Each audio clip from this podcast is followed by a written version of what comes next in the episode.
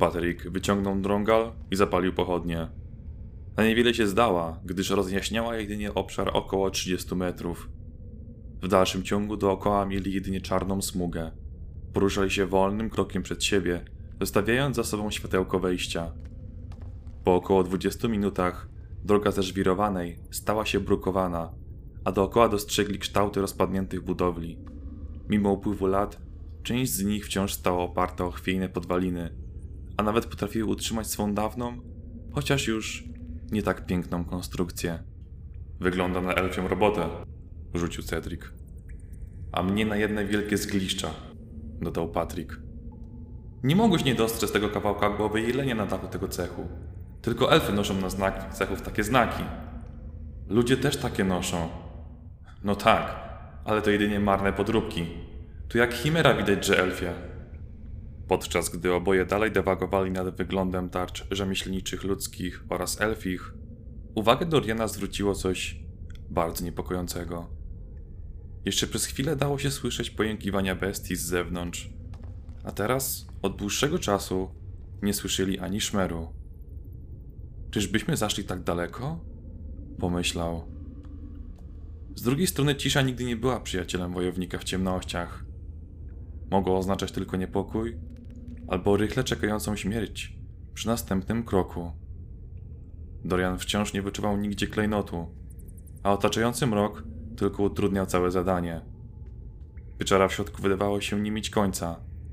Odkąd tylko weszli, posuwali się cały czas tylko przed siebie, omijając co róż pojedyncze przeszkody czy zgliszcza domów. Jednakże nie doszli jak dotąd do końca jaskini. Pewne było to, że jest wysoka na co najmniej 40 sążni, a szeroka na znacznie więcej. W końcu prawdopodobnie zmieszczono tutaj całe miasto, w którym mieszkały wszystkie rasy świata, które jak widać potrafiły wspólnie pracować, tworząc nawet wspólnie herby cechów. Przez następne 40 minut dalej nie udało im się nigdzie dojść. Mijali rozpadliny i nie natknęli się na nic, co mogłoby wzbudzać chęć eksploracji bądź zmiany kierunku. To na nic. Kręcimy się w kółko. Ten zapadnięty dom był za nami już dobre pół godziny temu. Zirytował się Patrick. Skąd możesz wiedzieć? Przecież one wszystkie wyglądają praktycznie tak samo, odpowiedział Cedric. Och, tak, zapomniałem. Dla ciebie przecież jest ewidentna różnica między herbem elfiego zakładu a ludzkiego. Toż to jedno i to samo. Zamknijcie się! Przygadał Dorian, zatrzymując się. Nie czas na kłótnie. Zauważyliście, że dźwięki grotująka ustały? Powinni odbijać się echem o ściany pieczary i co jakiś czas rozwalać nam pędbenki. A tymczasem jest cisza niczym jęczmień zasiał. Racja. Ale może zaszliśmy już tak daleko. Nawet nie widać już wejścia do twierdzy. Zauważył Cedric. Nie. Patryk ma rację. Błądzimy w kółko. Ta ciemność nie może być naturalna. Najpewniej to sprawka demona. Nie wiadomo jak długo już tu siedzi, ani czy nie ma tu jakiegoś towarzystwa. Co więc proponujesz? Popatrzył na swoich kompanów i westchnął. Wracajcie do wyjścia. Nijak się tu przydacie. Temu demonowi chodzi o mnie. Tylko ja mogę odzyskać kryształ i tylko przede mną się objawi. Podejrzewam, że właśnie Kostucha wie, gdzie się znajduje. A skoro nie słyszymy jej na zewnątrz, to musi być tutaj. Dokończył Cedric. Wszyscy stali w ciszy, a ich twarze, odbijające się półmrokiem od pochodni, wyglądały na jeszcze bardziej zdołowane. Zdawali teraz sobie sprawę, że nie idą tu sami i że najprawdopodobniej ktoś ich teraz obserwuje.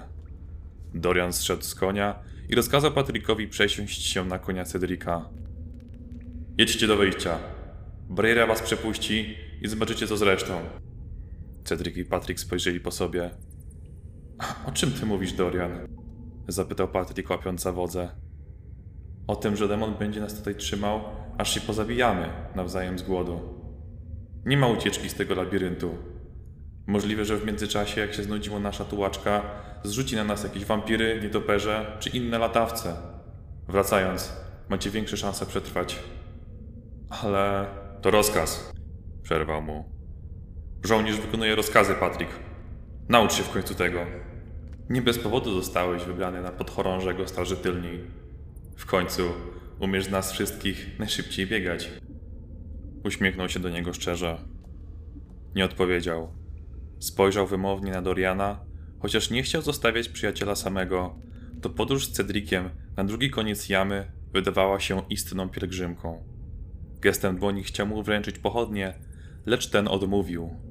Cedric uścisnął Patrickowi dłoń na ramieniu, spoglądając mu prosto w oczy. Tak samo jak on, czuł żal zostawiać przyjaciela, ale widać w nim było pewność tej decyzji. Oboje odjechali kłusem w stronę mniemanego wyjścia.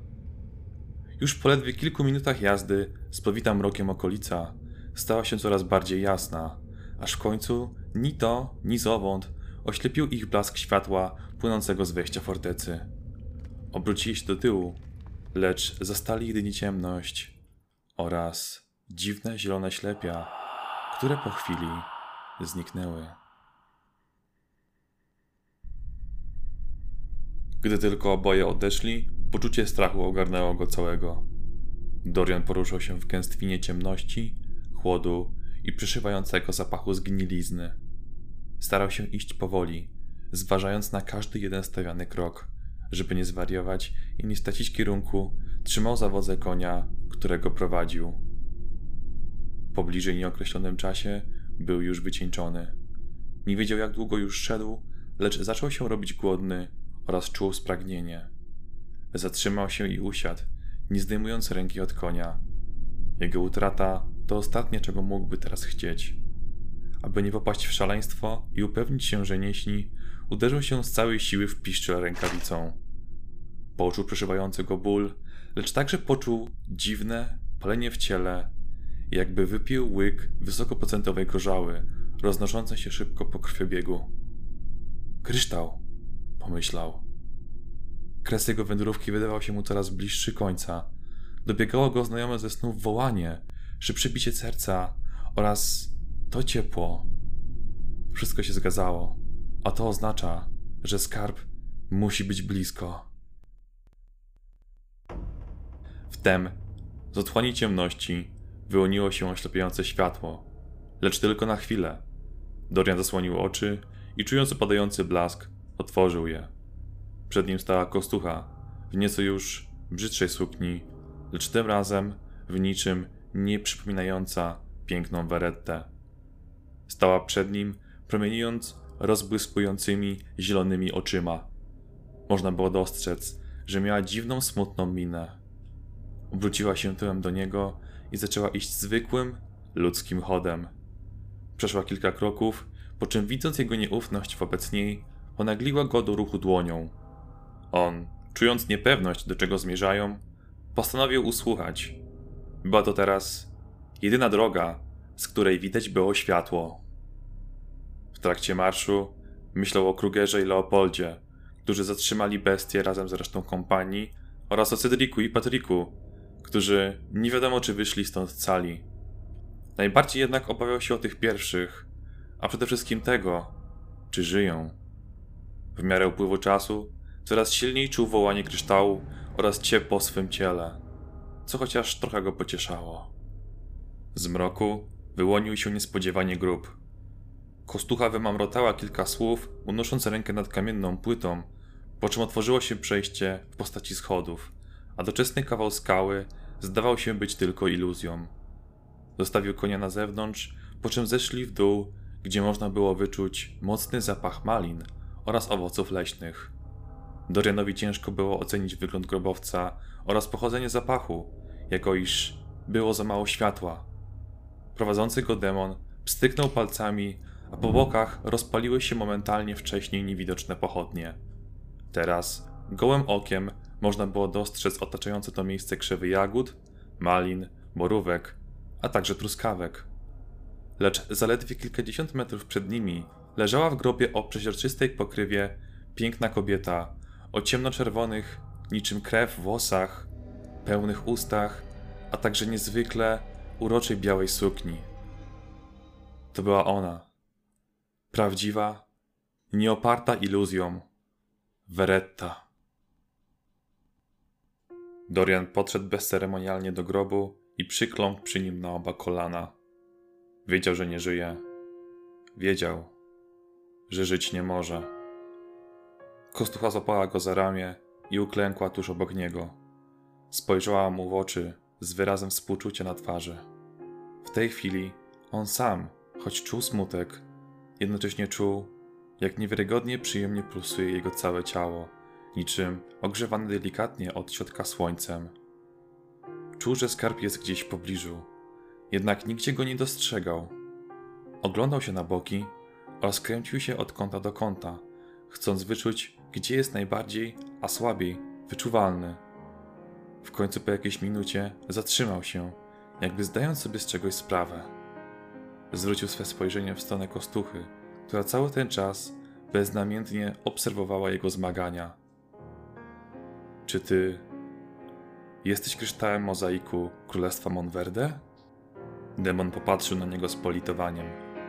Położył dłoń na pokrywie grobu i wbijał swe ślepia na werettę, wyglądającą niczym śpiąca księżniczka. Dorianowi zaczęło bić szybciej serce. Pojął już teraz sens całej wyprawy oraz to, dlaczego to on zaczął wyczuwać klejnot. Wiedział też, w którą stronę należy się udać. Cały ten czas podążał właśnie ku temu, co kiedyś poprzysiągł bronić na wieki, nawet za cenę własnego życia. Skarbu, który był jego istnym oczkiem w głowie. Klejnotem mozaiku była jego ukochana, Veretta.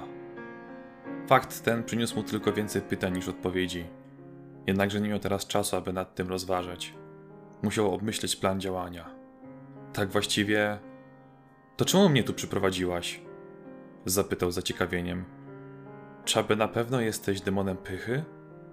Dorian wiedział, że demony żyjące w świecie ciemności pragną za wszelką cenę posiąść ludzkie ciało oraz jego wspomnienia, aby przedostać się do świata żywych, a tym samym móc ponownie stać się człowiekiem. Pokiwała głową twierdząco. Tym samym delikatnie zbliżyła się do niego, przystawiając dłoń do skroni. W tym momencie Dorian miał przed sobą różne obrazy. Najpierw atak cienistych upadłych rycerzy wraz z towarzyszącą im hordą stworów na Atarel. Później Veretta, stojąca na szczycie ogromnego budynku, zwanego ratuszem i trzymająca w dłoni założony na szyi zielonkawy klejnot przysięgi, mający trzymać jej duszę z dala od istot magicznych. Veretta coś krzyczy, tym samym zrywając z siebie naszyjnik, ciosa nim z całej siły przed siebie. Klejnot aktywował się, a wielkie światło zdmuchnęło cienistych agresorów. Następnie zobaczył obraz Veretty, wciąż stojącej na szczycie i płaczącej. Wyglądała jakby chciała coś powiedzieć. Dorian wyczytał z jej ruchu ust słowa Wybacz mi. Po czym zobaczył, jak tuż za nią pojawia się cień, wciągający ją za sobą. Kostucha puściła dłoń ze skroni. Patrzyli jeszcze przez chwilę na siebie, po czym powiedział: Zerwała przysięgę, a tym samym zabrał ją mrok. Ty ją zabrałaś? Odparła przecząco głową. Demon postawił na porozumiewanie się migami. Pokazał dłonie, złączył je ze sobą, po czym pojął pokazywać wskazującym palcem na przemian między sobą a księżniczką. Chcesz powiedzieć, że zawarłyście wspólnie nowy pakt? Demon potwierdził skinieniem. Otworzył wieko trumny i wziął na ręce Werettę, po czym podał ją Dorianowi, a następnie beznamiętnie wskazał palcem w kierunku wyjścia.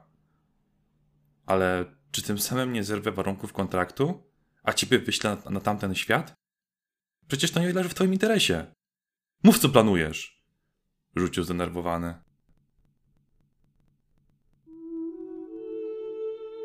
Kostucha znów przyjęła smutną minę i zrobiła coś kompletnie nieoczekiwanego. Rzuciła się Dorianowi na szyję, zważając jednocześnie, aby nie przygnieść Beretty. Wtem poczuł, jak po jej policzkach płyną łzy, ocierające się o jego własne policzki. Nie wiedząc czemu współczuł jej, stworowi, który na swoim sumieniu może mieć setki istnień, a mimo tego jest podatny na tak trywialne uczucie, jakim jest miłość. Po chwili puściła go i położyła dłonie na policzkach księżniczki, głaszcząc je jak najcenniejszą rzecz na świecie, przyglądając się przy tym jak na słodko śpiące dziecko. Dorian widząc to powiedział: Rozumiem. Więc jeśli twoje uczucia do niej są tak prawdziwe jak moje, będziesz gotowa zrobić to, czego ja nie mogłem, kiedy tego potrzebowała. To mówiąc, zaczął podążać w stronę wyjścia. Kiedy zbliżał się ku niemu, otaczające go krzaki pojęły więdnąć, a całe miejsce zaczęło tracić swój magiczny urok. Zanim postawił pierwszy krok na schodkach, obrócił się jeszcze w stronę demona pychy i spoglądając mu głęboko w oczy, dodał za łzami w oczach. Dziękuję, że się nią opiekowałaś. Nigdy ci tego nie zapomnę. To mówiąc, kobieta uśmiechnęła się po raz ostatni. Tuż przed tym, jak Beretta znalazła się poza ścianami grobowca, kostucha rzuciła na pożegnanie. Ona naprawdę cię kocha. Po czym rozpłynęła się w powietrzu. Ciemność, która spowijała miasto, opadła, a rozświetlało ją teraz blade światło płynące z wejścia jaskini. Można było dostrzec, że jama jest znacznie wyższa i szersza niż zakładał na początku. Usadowił Werettę przed sobą na koniu i pewnym galopem udał się w stronę widocznego gołym okiem wejścia. Kiedy jechał, obok zgliszczonych budynków dookoła pojęły pojawiać się dziwne, przeźroczyste, lecz otoczone małym blaskiem kształty. Wśród nich można było wyróżnić elfy, centaury, ludzi, koziołapy czy krasnoludy, wiwatujące na widok ocalonej księżniczki oraz klątwy, jaką byli obarczeni. Kobiety próbowały w podzięce rzucić się mu na szyję, a mężczyźni bili pokłony, ściskali ręce oraz obrzucali czymś, prawdopodobnie niewidzialnymi płatkami kwiatów. Wszystko niestety przelatywało przez niego niczym powietrze, gdyż nie mogli już oni dotknąć niczego, co materialne. Kiedy znalazł się tuż przy wejściu, postacie opuściły go. Zniknęły. On zaś zauważył z otworu po zniszczonej bramie postać Krugera, który stał wraz z Patrykiem oraz resztą kompanii na zewnątrz. Gdy tylko go zobaczyli, od razu wszyscy ruszyli ku niemu. Każdy żołnierz na chwilę zapomniał o swym obowiązku i jak jeden mąż chcieli go przywitać oraz zasypać gradem pytań. Kruger na szczęście był najbliżej i zatrzymał biegnących wojaków ruchem ręki. Podszedł do Doriana bliżej i zapytał z powagą. Uratowałeś swój klejnot, lecz gdzie jest ten, który ma służyć ludzkości? Dorian spojrzał mu głęboko w oczy, po czym przerzucił wzrok na towarzyszy i odparł. Od dziś to jest nowy klejnot ludzkości. Klejnot świadczący o tym, że zło nie zawsze jest złe oraz że dobro nie może zadowolić wszystkich. Będzie nam przypominał każdego dnia o tej wyprawie, w którym ludzkość odzyskała nadzieję na lepsze jutro oraz szansę na przetrwanie ciężkich czasów. Tym samym zaczniemy budować nowe społeczeństwo, w którym zaprzestaniemy prześladować tych, którzy nie są ludźmi, a powitamy każdego, kogo chęci i czyny uznamy za dobre. Tak oto rzeczę ja, strażnik klejnotu oraz mego prawdziwego, największego skarbu, księżniczki Weretty. Żołnierze zaczęli wiwatować. I tak oto ludzkość odzyskała nadzieję, którą straciła, a tak bardzo potrzebowała. Nadzieję zbudowaną na podwalinach miłości, poświęcenia oraz patrzenia przez pryzmat własnego serca.